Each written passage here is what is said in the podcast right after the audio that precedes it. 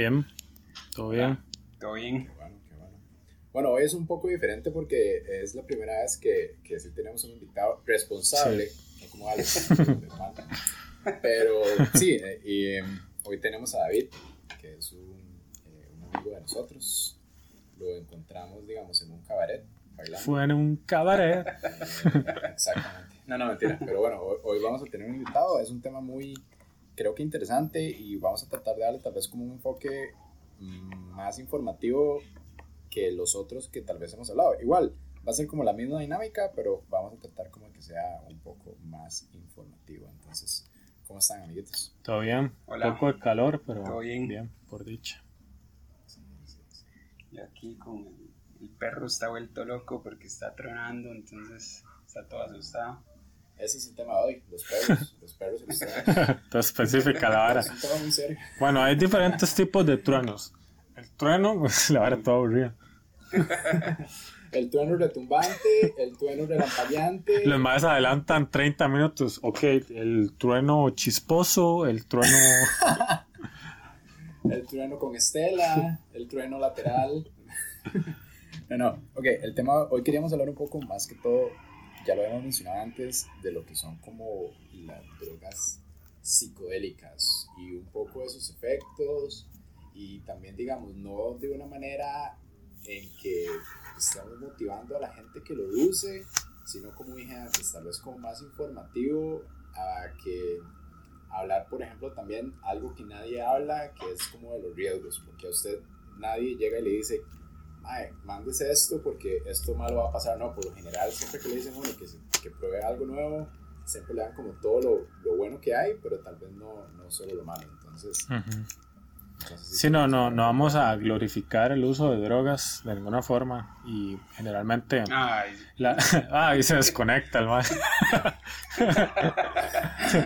ah, sorry, no cuenten conmigo. No, no, más que todo porque igual nosotros vemos que la gente, por lo menos a la información que nos sale, que nos escucha, es de edades parecidas a nosotros, o sea, son adultos y eh, queremos aclarar esa parte más que todo de que no es que somos acá tres personas que quieren simplemente hablar de legalice y que las drogas son buenas, sino darle un enfoque general y nuestro punto de vista. Pero sí, ese disclaimer creo que ya, ya está claro. No sé si David quiere agregar algo con respecto a eso.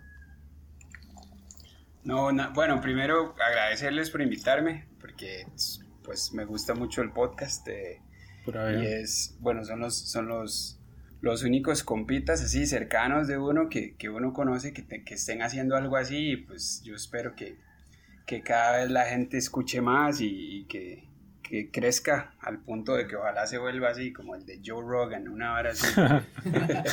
Por ahí. Pero sí, gra- gracias, gracias por invitarme. Hoy David y la otra semana es Elon Musk. Sí, quito. Y hablamos de lo Sí, mismo. sí. Vale.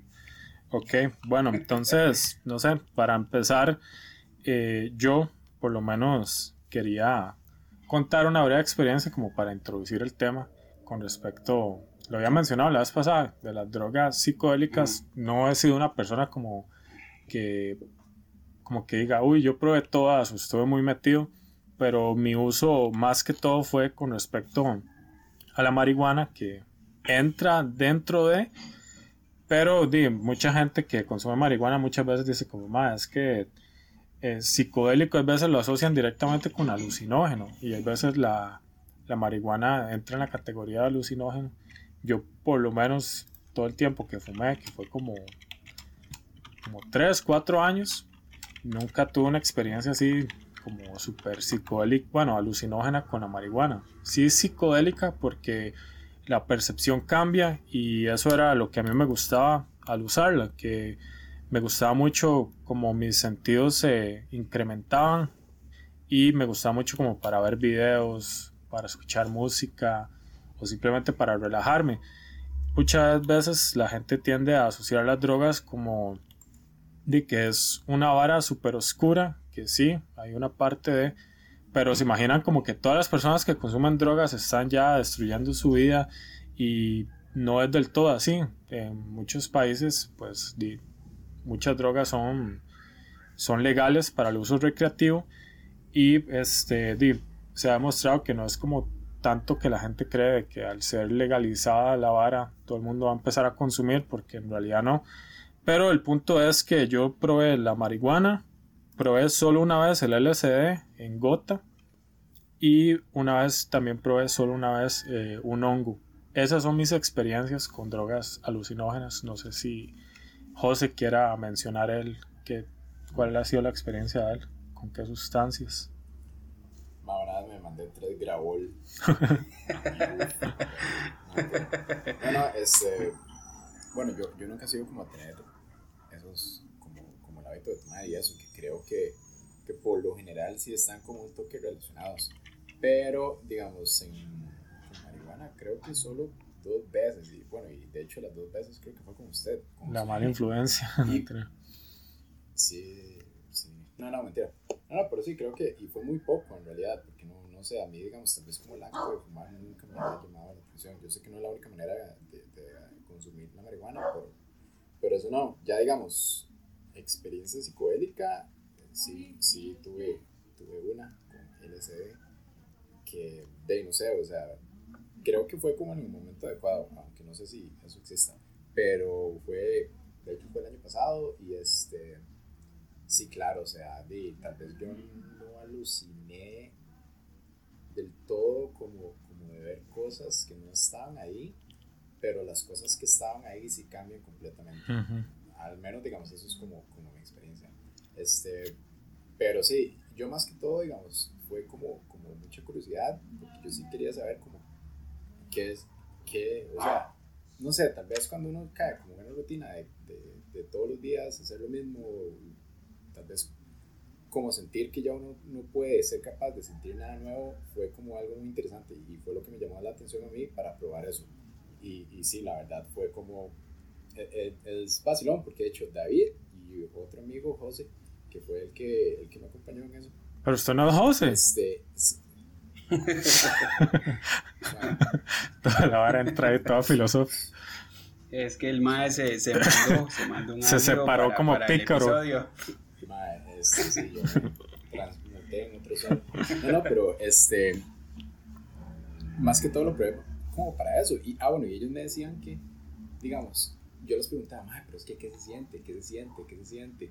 Y yo lo que me decían, es que si usted nunca lo ha probado, no, o sea, no, no le puedo explicar la vara, man. Y yo, yo me acuerdo cuando yo estaba con un trip, yo acordaba, man, man, tiene razón este man, sí, y de hecho, yo en ese momento, bueno, tal vez ahora más adelante puedo hablar con las experiencias en sí, pero, man, yo me acuerdo que yo me decía a mí mismo, yo decía, man, ¿cómo yo me voy a explicar esta vara mañana? Eso era como lo que más pensé, pero sí, sí. Ok, bueno, y David, no sé si quiere contar algo con sus experiencias. Yo, bueno, mi, mi, experiencia ha sido que, o sea, sí he tenido más contacto con las sustancias, más que todo la marihuana. Este, porque desde muy chamaco probé la vara y me encantó, ¿verdad? Este, y, y también he, he, tenido más experiencia con, con ácidos y hongos, ¿verdad? Este, siempre fui como muy curioso y muy rebelde a la vez. Este, entonces sí, sí me mandé tal vez un poco más, pero creo que va por eso, de la curiosidad, ¿verdad? De, querer experimentar y tal vez, eh, como yo lo probé muy joven, pues, pues probé las sustancias muy joven, tal vez no, nunca me, me paré un toque a como analizar, como hizo José, Ma, es que estoy grande y, y quiero experimentar algo nuevo, sino que fue todo como muy rápido y parte como de la rebeldía de la adolescencia y, y las ganas de, de, de, encajar tal vez, este, que sí, que, que, que, sí fue tal vez un poco más el consumo. Ok. Pero...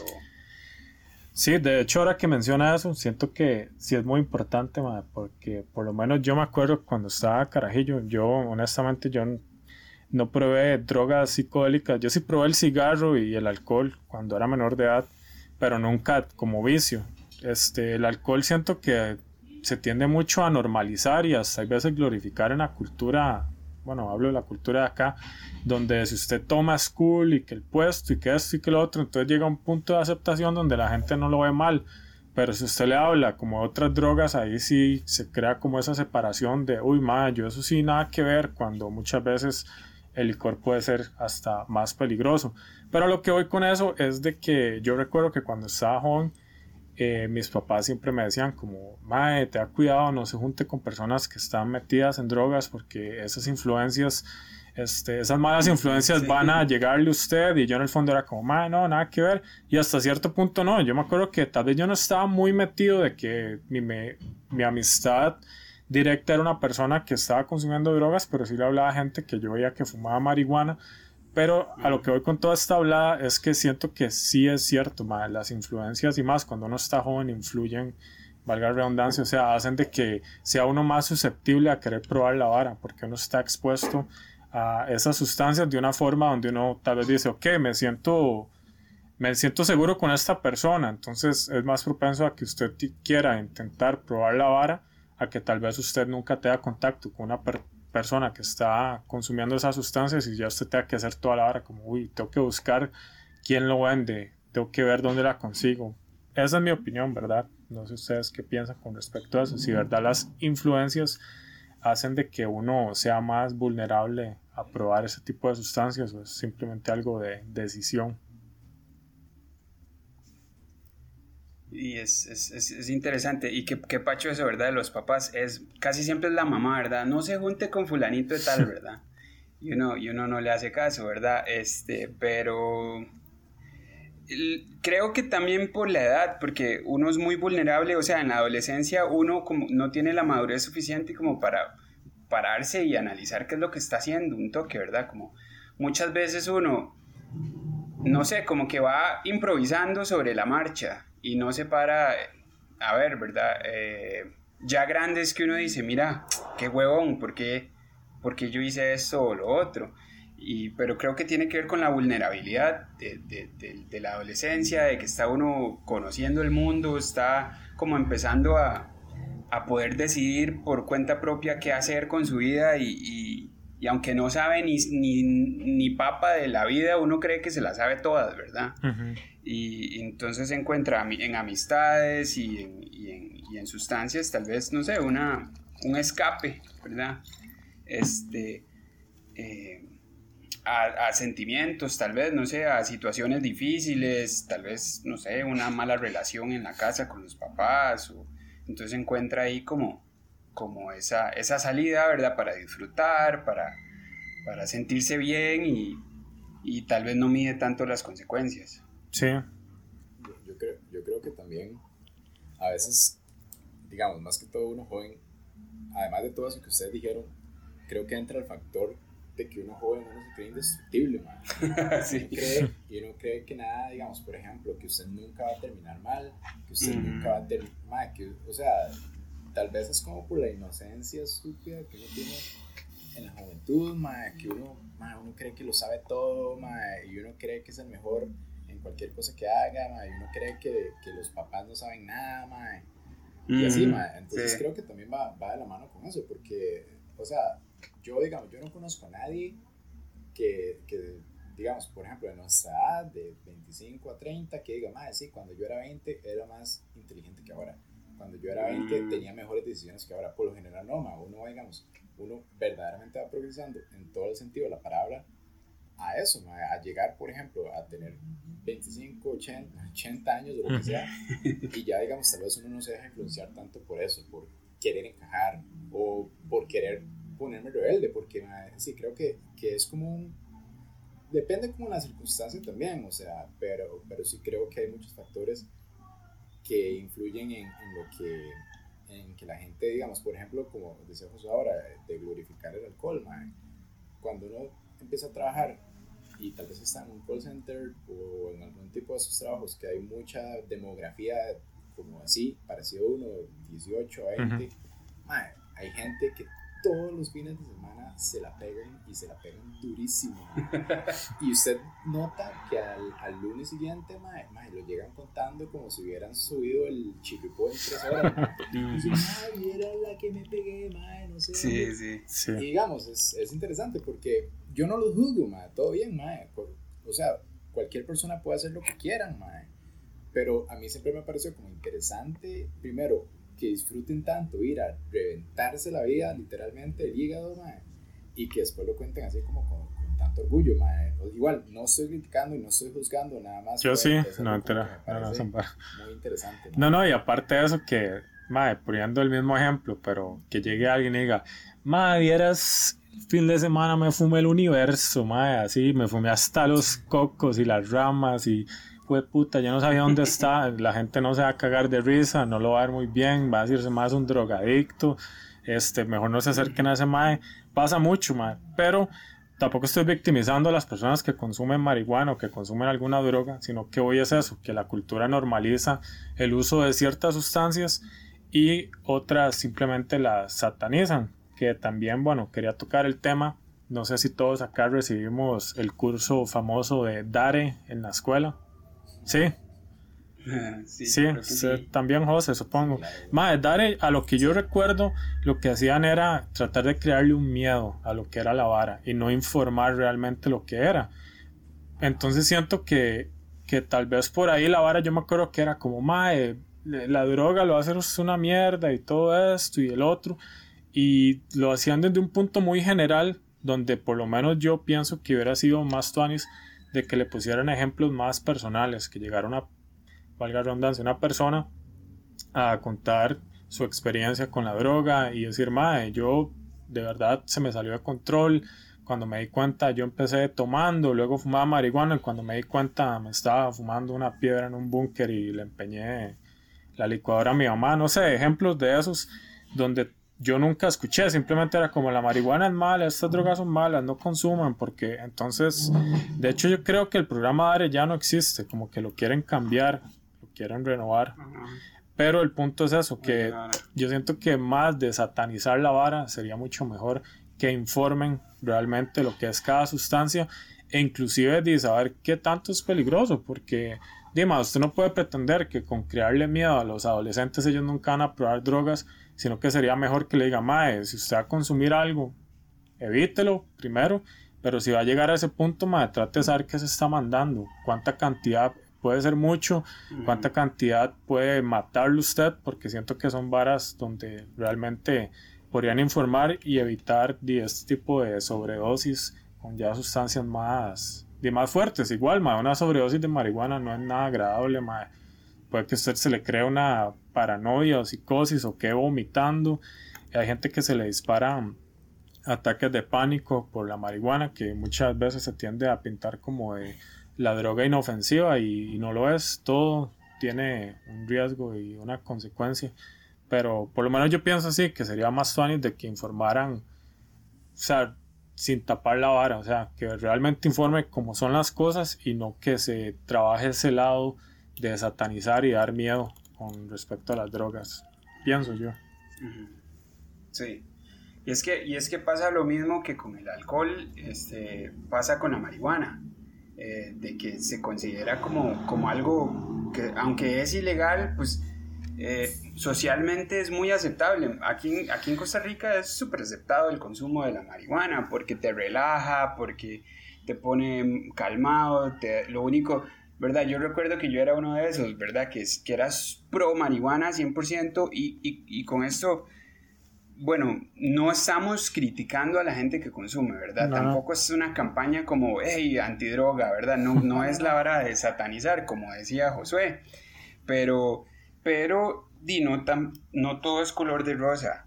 Y, y sí, hay personas, yo, yo conozco de, de personas este, que, no sé, con, con estudios, con, de buena familia, que, que por A o por B probaron marihuana y, y en ese caso específico, pues tenían predisposición genética en la familia de esquizofrenia y les activó la vara. Entonces una persona que por querer ir y, y pasar un buen rato quedó ya tocada de la, de la cabeza este, por haber... Por, pero entonces sí tiene sus, sus efectos que, con los cuales hay que tener cuidado, ¿verdad? No es nada más ir y que es un chingue y no pasa nada. Ujú. Sí, yo, yo creo que también, digamos, ahora lo que pasa mucho es que, bueno, y lo, lo he hablado con, con ustedes dos, es esto, digamos, que, que tal vez, primero, primero que todo, la gente no se informa de lo que está consumiendo. empezando por ahí, que, o sea, yo, yo no sé ustedes, pero madre, yo hasta a veces, por ejemplo, y hasta mi mamá, yo le pregunto, mami, ¿qué, qué fue lo que cocinó? si no, no me lo como. No, pero, pero, o sea, más que todo, digamos, por ejemplo, imagínese que usted está en una fiesta, en una fiesta con un montón de gente, o en un bar, o en una calle de bares, etc. Y alguien le ofrece algo. O sea, di, yo no sé ustedes, pero yo no creo que en ningún momento de, no sé, de, de la vida de uno, uno debería como aceptar de buenas a primeras. O sea, y hay mucha gente que simplemente lo hace. Igual, de ahí, no sé, es como criticar, pero yo siento que sí, tal vez es como falta de malicia, porque di, así puede que, di, no sé, primero uno no sabe qué está consumiendo, uno no sabe qué tan dañino es, también eso que dice David, o sea, uno no sabe qué predisposiciones genéticas tiene uno hasta para el alcoholismo, yo hace, hace, poco yo había leído un informe que dicen que los, los bebés que los padres son alcohólicos están predispuestos a ser alcohólicos también, por mm. ya digamos la, la, disposición genética. Y igual, supongo que puede funcionar así también para otro tipo de drogas. O como decía David, si, si, usted es una persona esquizofrénica, de tomar algo psicodélico debe ser así como de lo último que usted debería pensar en hacer. Entonces creo que tal vez como esa desinformación de los jóvenes, más que todo, en esa edad temeraria, creo que es lo que lleva a muchos, y tal vez como, como dijo David, a caer y tal vez en algo que ya no van a poder salir fácilmente. Entonces creo que eso sí, lo, eso es lo peligroso de las drogas, pero igual, o sea, tampoco estamos diciendo que, que son malas y, no, no, nada más es como, como dar información, pero... Ah, hay que ver como, como cada caso específico, ¿verdad?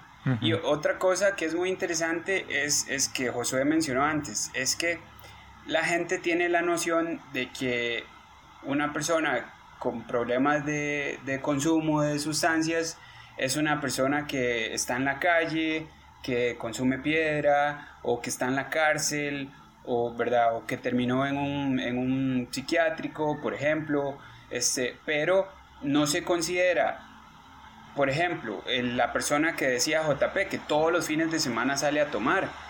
¿Y qué pasa cuando esta persona empieza a faltar porque, no sé, amaneció de goma? Ya ahí hay algo que no está bien, ¿verdad? Es como, pero eso se ve culturalmente aceptable, porque, ah, madre, no es que se pasó de tragos, pero ¿por qué se pasó de tragos? O sea, ¿por qué llegó al punto de consumir a, a, ese nivel, ¿verdad? Entonces, ya cuando usted empieza a tener problemas en el trabajo, porque, no sé, llega tarde o llega de goma, o porque no puede manejar bien su presupuesto, no le alcanza la plata, o cosillas así, son indicadores de que hay algo, ¿verdad? Entonces, pero por lo general nosotros asociamos los problemas de adicción con, con asesinatos, con narcos, con, con piedreros, con indigentes, ¿verdad? Y no nos damos cuenta de que eso, para que esa persona llegue ahí fue porque ignoró un montón de señales. Sí, es un proceso, no es como que, uy, este, se fumó algo, se tomó algo y al otro día ya está en la calle con toda su vida destruida. No, es un... Exacto es algo que, igual que la gente que lo rodea, en vez de juzgar, también se debería crear la cultura de, intentar ayudar, de darle apoyo y no como, uy, madre, ese madre es así, mejor no se junten con esa persona. O, sea, es, es, algo complicado y obviamente aquí no estamos, y muy difícil vayamos a dar la solución a muchos problemas que estamos comentándolos. Y de igual forma, como dice José, tampoco es como, uy, queremos meterle miedo y satanizar el uso de drogas, porque también hay partes positivas con respecto al uso medicinal de ciertas drogas, donde es legal.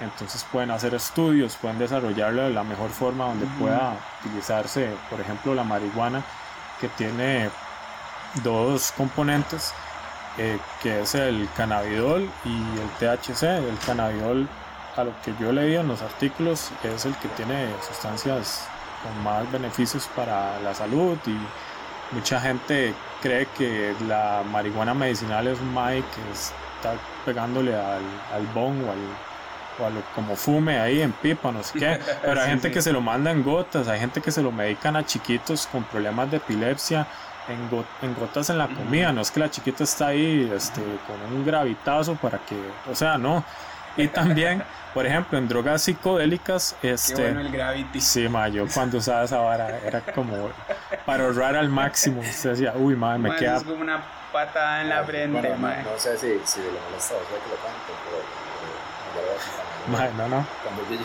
con este man, se mandaba un gravitazo. ¿Vieron dónde lo tenía? No, lo tenía en un tanque que yo creo que lo que se mandaba era una... la, la vara lo que le pegaba era el Sayipti. Ma, ese es Sayipti Kush. No, mentira. Sayipti Haze. No, no, pero el punto es, mae, que por ejemplo, en drogas psicodélicas, el LSD, lo había comentado, pero no todo el mundo escucha todos los episodios, en un episodio donde yo vi un documental donde los más utilizaban este tipo de drogas psicodélicas en gente con ya cuidados paliativos y les ayudaba mucho como a, mm. a dispersar su mente, a no enfocarse solamente en, uy, me voy a morir, eso fue todo entonces tienen experiencias espirituales muy, muy llenas que, les hacía ver una, la vida de, de, otra perspectiva. Hay sesiones de ayahuasca, que es, bueno, para la gente que no sabe, es una droga que viene del Amazonas, que los aborígenes de esas áreas usan desde hace un montón de años.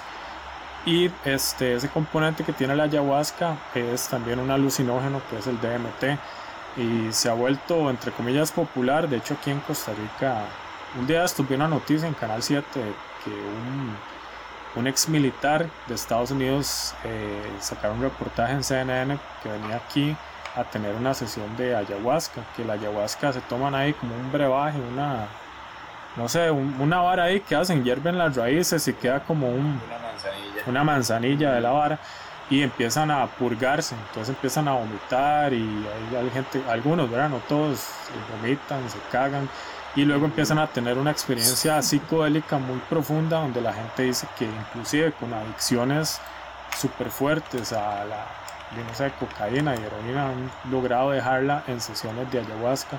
Igual, esto que estoy nombrando es como experiencias que la gente cuenta, hay muy pocos estudios porque la vara de que son ilegales hace que no tenga tanto chance de estudiarse, obviamente. Entonces, por ahí es donde yo siento que debería ser más flexible.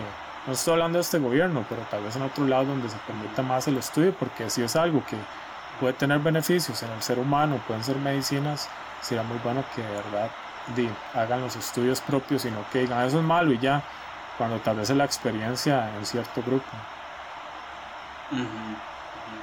Sí, creo que también una vara es que, bueno, eso está buenísimo, no, no, no había escuchado esa vara, pero que tú que, que a esa gente se le dé esa opción.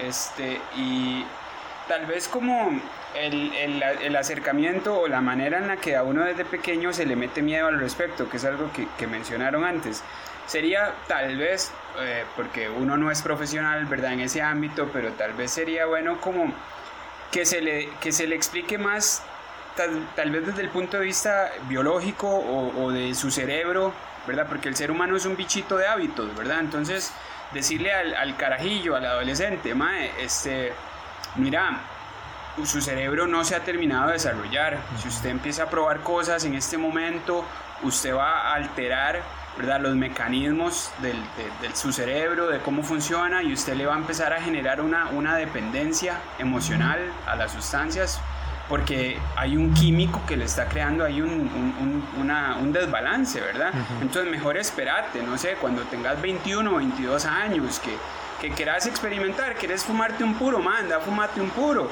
Y este, igual, no estamos ni en pro ni en contra, ¿verdad? Pero, pero, pero como si quiere, hágalo bien hecho, creo que era lo que decía JP, vaya fúmese un puro a los 23 años, y se toma las birras y se pega la fiesta, pero como, como el enfoque tal vez debería ser como ese, creo, no sé, es una, una idea que se me vino a la mente ahora porque de ahí uno empieza a meterle cosas a la cabeza desde, desde joven y empieza a generar esos hábitos, ¿verdad? A generar esa, esa dependencia, esa compulsión por consumir, que es una, una respuesta química, no es algo inventado, ¿verdad? Es algo que sí, sea, que, que, es, que es científico. Sí, sí, yo le digo acerca. Sí, creo, creo, creo, que eso también, digamos, eso que dice David, creo que da como un punto de, de, la reacción química. Al final de cuentas, nosotros somos puras reacciones químicas, entonces los efectos que vaya a tener David con el LCD no son los mismos que tengo yo ni con José, o sea, van a ser totalmente diferentes.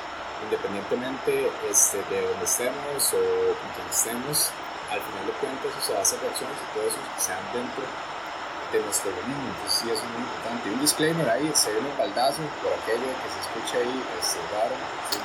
Está lloviendo. Sí, está lloviendo bravo. Está lloviendo fuerte, sí, eso. Este, Pero bueno, no, pero sí tiene mucha razón, digamos, en eso que han, que han dicho, más que todo en lo de la, la información. O sea, yo siento que, que no está no está mal que la gente utilice este tipo de sustancias mientras, o sea, mientras informen, por ejemplo, digamos, no solo con los efectos, que tal vez ahorita podemos hablar un poquito de algunos efectos, pero también, digamos, no, eh, se informen de eso que dijimos antes, para ver, digamos, si, si sus papás fueron alcohólicos, si, sus, si, hay, si hay gente que tal vez tuvo esquizofrenia en, en, su familia, entonces esas cosas siempre son como, como buenas de saber, no solo para eso, o sea, para muchas otras cosas, porque digamos, no solo las drogas pueden que, que, que de, le activen a uno este tipo de, de, de, enfermedades, entonces sí, sí es bueno como que la gente se informe en todo el sentido de la palabra antes de probar algún tipo de droga. Por ejemplo, qué tan adictivo es una droga, mm. cuáles son los componentes de una, de una, droga, entonces todo eso sí, sí es muy, muy importante. Y está lloviendo durísimo, ahora sí. ¿Sí? Es que tiene que ver con, ¿verdad? con el uso y el abuso. Uh -huh. este, yo creo que la, los, los adictos este, terminamos en el abuso por eso, por falta de información, por, por ignorancia, por rebeldía, bueno, por muchas cosas, pero, pero es justo eso, que, que yo abusé de una sustancia al punto de que ya mi cerebro me la pide siempre. Uh -huh. yeah. Pero... pero, pero sí, el, cer el cerebro ya que tiene que ver con, y todas las sustancias, en esto sí que no, no, no sé muy a fondo cómo funciona cada una, pero yo sé que cada una eh, altera los receptores de dopamina del cerebro de diferente forma. Hay una que, que le manda demasiada dopamina de golpe, hay otra que, que le manda mucha dopamina, pero no tanta, pero muy constante. O sea, entonces todas, todas alteran su cerebro, ¿verdad? Entonces como eh, y eso, ¿verdad?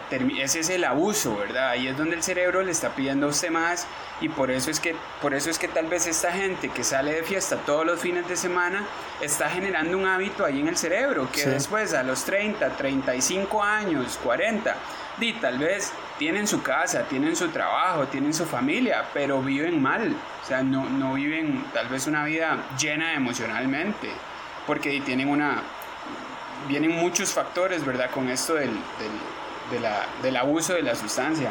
Sí, de hecho hay ciertos países donde, o sea, tienen centros donde los drogadictos pueden ir, a, más que todo enfocado a la heroína, pueden ir a consumir la heroína ahí para que le hagan la prueba de la heroína, qué tan pura es, le den las, las jeringas para que ellos inyecten con una jeringa di, nueva, que no esté usada, que no tenga riesgos y esto es en países ya, este, es, muy, es, en Suiza, si no me equivoco.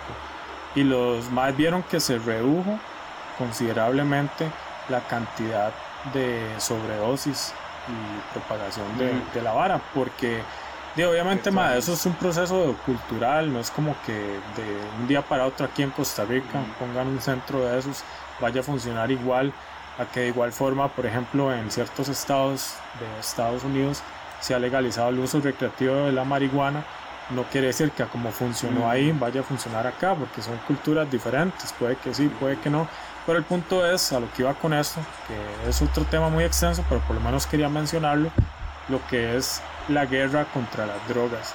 La guerra contra las drogas mm. es una guerra que tiene más de 30 años, más de lo que tenemos nosotros de, de vivir en este planeta porque yo viví mucho tiempo en otro planeta. No, no, no, porque el punto es de que los más dijeron, ok, la guerra está en las calles y eso vino de Estados Unidos, si no me equivoco, fue con Ronald Reagan, creo. Y el MA dijo, hay que combatir, la guerra está en las calles y es la, la guerra contra las drogas. Es una guerra que personalmente, y se ha demostrado, nunca se va a poder ganar, madre, porque siempre va a haber oferta-demanda, siempre va a haber gente que va a buscar cómo consumir y por eso se crea todo este tipo de, de redes de narcotráfico, se genera violencia.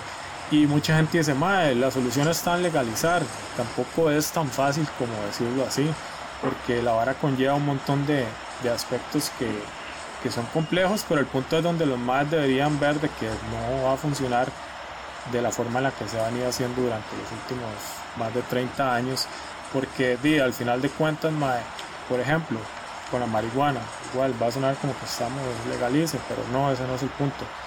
La marihuana, mae, si usted viera que es una mata que crece prácticamente en cualquier lado, no es como que es una vara súper delicada, más, o sea, un laboratorio de esos no es como tan caro de tener y, en muchos lugares prácticamente crece en cualquier lado del mundo.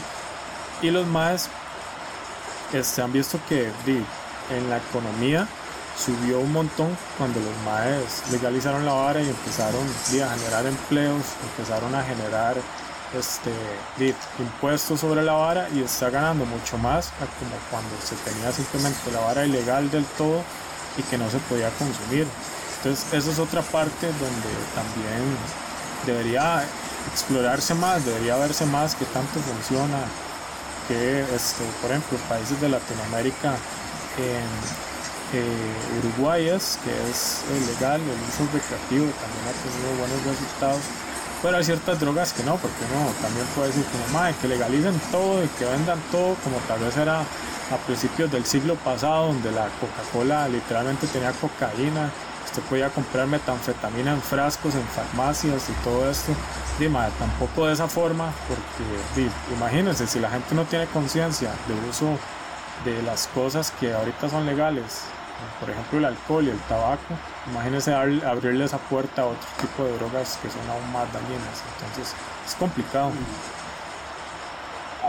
Ah, a mí siempre me ha, me ha, parecido interesante, digamos, lo adictivo que es el tabaco, la cantidad de gente que mata al año y que sin embargo sigue siendo legal.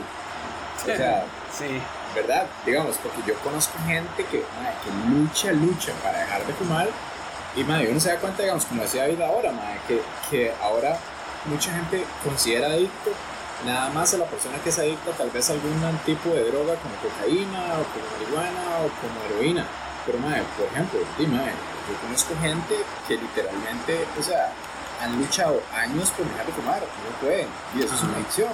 Igual que el alcoholismo. Antes tal vez, por ejemplo, yo me acuerdo, este, cuando yo estaba pequeño, mi abuelo iba a un grupo de alcohólicos anónimos y antes esa bar estaba llenísima, había muchos señores y, por lo general casi que solo hombres. Pero digamos, ahora, ahora no, ahora ya nadie se convierte en alcohólico, a pesar de que, como decíamos ahora, hay gente que todos los fines de semana se van y se la pegan y terminan mal y gastan la plata, gastan la quincena, o sea, nadie se considera alcohólico. Todo el mundo nada más, ah, es que me gusta tomar mis traguillos de vez en cuando, y esos traguillos de vez en cuando es que ya se echó dos días en una semana. Entonces sí, eh, entonces eso siempre me ha parecido muy interesante y tal vez como medio hipócrita de la sociedad también, porque digo, o sea, la cantidad de plata que mueven las cervecerías y la cantidad de plata que mueven las tabaqueras también es... Es que de hecho va por ahí, es una hora bien oscura porque todas esas tabaqueras tuvieron mucho que ver en la hora de la prohibición de la marihuana, pero sí es un tema bien extenso y complejo que tal vez a futuro podríamos mencionar. Pero bueno, para comentar también un poco con respecto a las experiencias o sensaciones a las drogas que hemos probado, que también nos parece interesante, es algo que, por ejemplo, cuando yo probé el LSD, mi experiencia sí fue muy psicodélica y no, como dijo José, no tanto alucinógena, yo no era como que veía varas ahí, pero sí mi percepción de la realidad cambió en ese momento completamente. Ya todo, o sea, rajado era como yo escuchaba, como sentía, como olía, hasta como simplemente yo en ese momento pensaba, yo me sentía como en el momento, mi mente no estaba pensando en lo que iba a hacer mañana, en lo que he hecho antes, sino que yo estaba en el momento. Y esa fue mi experiencia, fue muy tuanis, honestamente a mí me gustó mucho, pero raramente no fue como que yo dijera, quiero volver a hacer esto, fue como que yo dije, me llenó, ya, siento que fue suficiente y no fue algo que yo dijera como, madre, quiero repetirlo, porque también sentí que fue una experiencia muy pesada, muy cargada de muchos estímulos donde usted no es como tal vez la marihuana que es como algo de un ratillo que usted ya en 3, 4 horas ya se le va bajando y ya está bien el LSD sí dura hasta 12 horas por ahí hay gente que le dura más entonces mi experiencia fue así no sé si uno se quiere comentar o David cómo fue su experiencia con, para hablar de lo mismo, el LSD, a ver si fue parecida. Madre, la mía, ha sido solo con LCD, mae. Y, y sí, creo que, digamos, a mí sí, sí, eventualmente me gustaría volverlo a hacer. O sea, no, no es como que, uy, mae, qué ganas hacerlo ya y eso. Pero eventualmente, bajo las circunstancias correctas, mae, creo que tal vez sí. Pero sí, como, como dice Josué, mae, tiene razón. O sea, la vara es muy fuerte. O sea, verdaderamente es como, como abrumador Mm. todo lo que usted está sintiendo en ese momento, mae.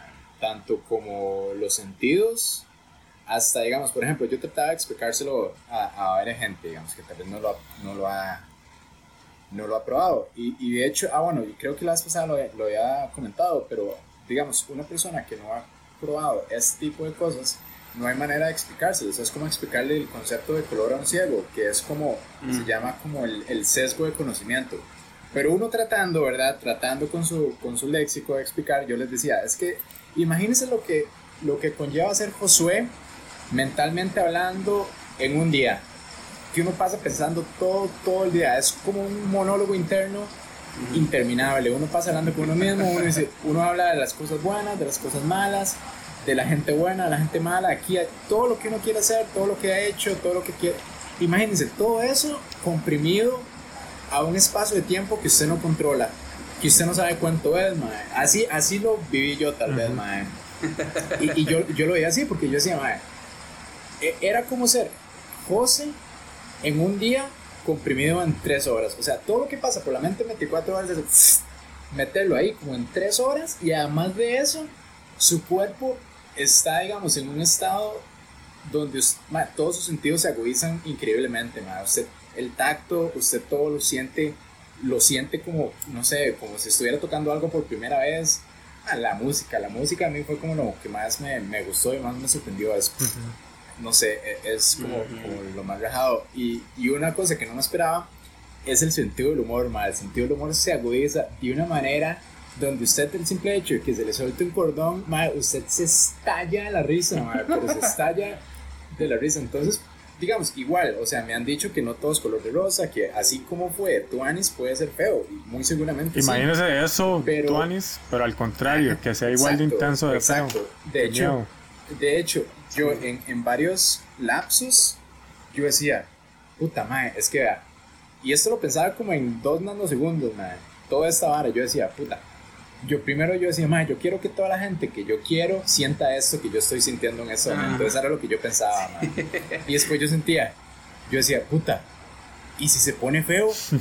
y me empezaba a paniquear, yo, uy, madre, uy, madre, Sí. y ya después se me olvidaba, ma, porque eso es otra cosa, que uno tiene como, como el déficit atencional más grande de la historia durante esas tres horas de picos ahí, de sub y bajas.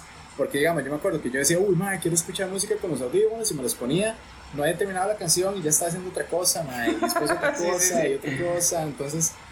Sí, de, de Es hecho, más, perdón, es nada más un, un paréntesis. Es que ahora que mencionó eso, se, se me fue y. Eh, ¿Cuadrado o redondo? eh, corchea, no mentira.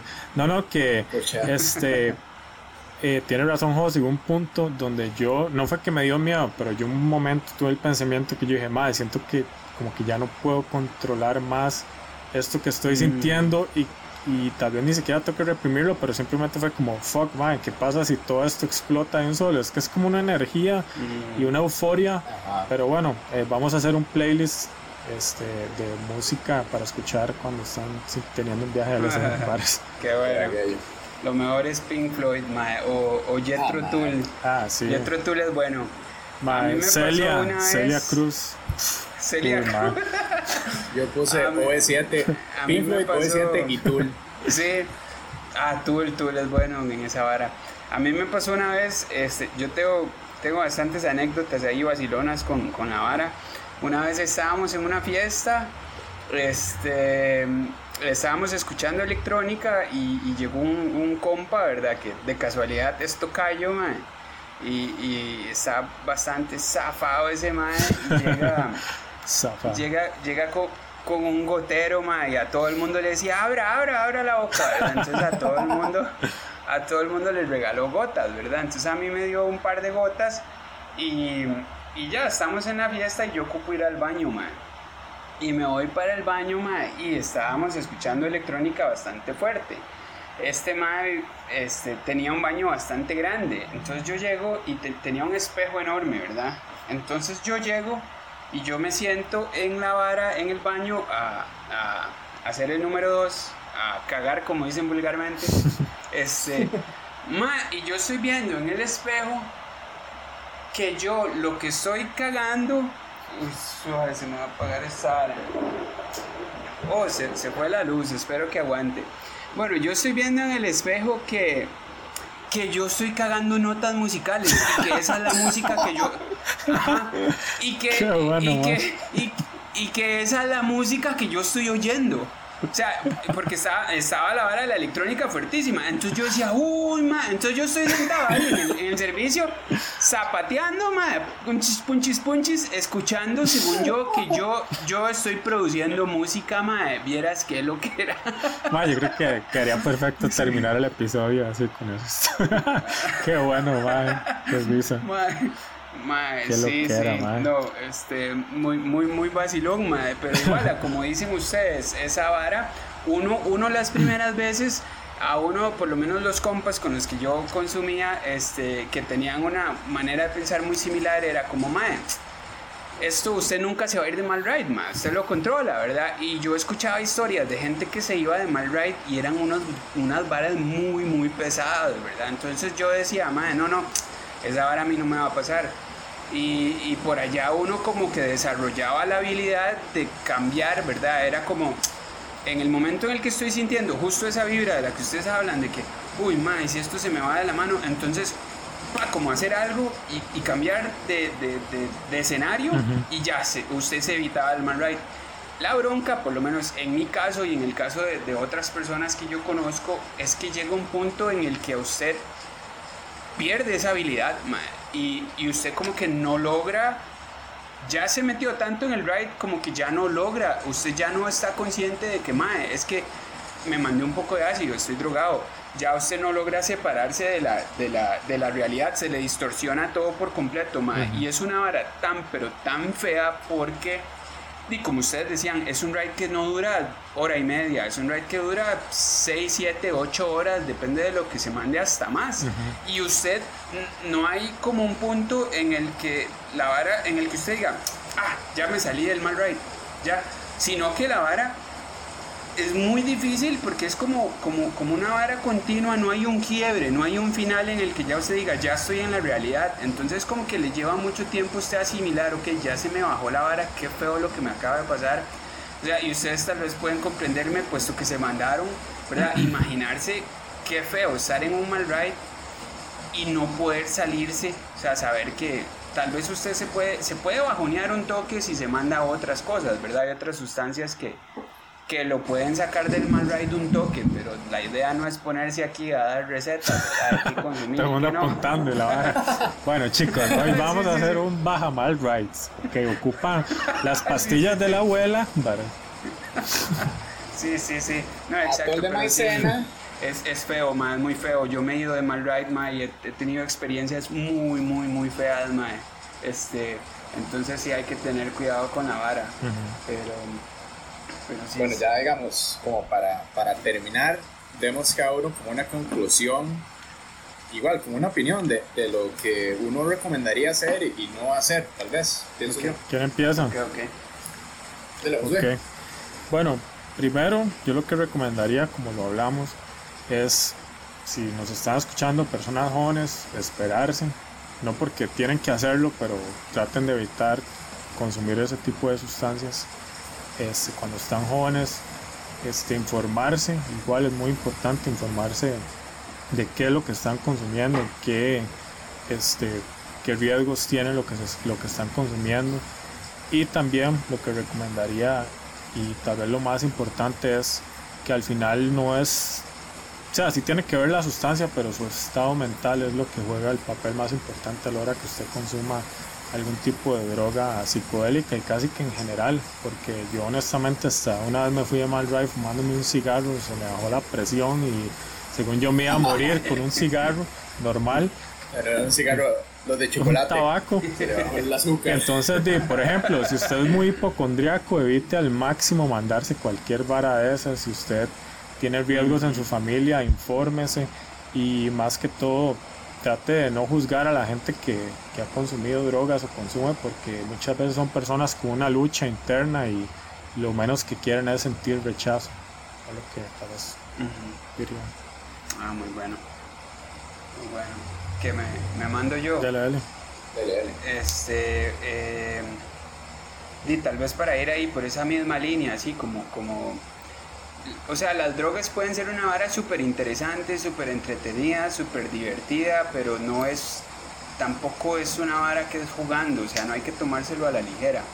Este, y pues sí, sí, si uno, si quiere experimentar, pues como hacerlo tal vez de la manera más informada posible y, y saber que, que, cada cosa que uno hace tiene consecuencias, ¿verdad? Y, y en especial con las sustancias, ¿verdad? Entonces, este, si yo me pongo a, consumir cualquier tipo de sustancia, eso estoy, estoy alterando mi cerebro, estoy alterando procesos químicos que, están ahí para funcionar de una manera y, yo los estoy haciendo funcionar de otra y eso me puede traer consecuencias tal vez no muy positivas, ¿verdad? Entonces como tener mucho cuidado con eso, este, porque la, la adicción no es algo que es jugando, es algo muy difícil, de, de es, es, una enfermedad de hecho y, y, yo no creo que nadie quiera conscientemente llegar a, adquirir esa enfermedad, ¿verdad? Y, tener que lidiar con, con las, las, consecuencias de esa enfermedad. Entonces, pues, pues hacer todo de la manera más responsablemente posible. Eso sería okay, okay. no, yo les voy a llevar a la contraria. Otra hora ahí hablando. No, no, creo,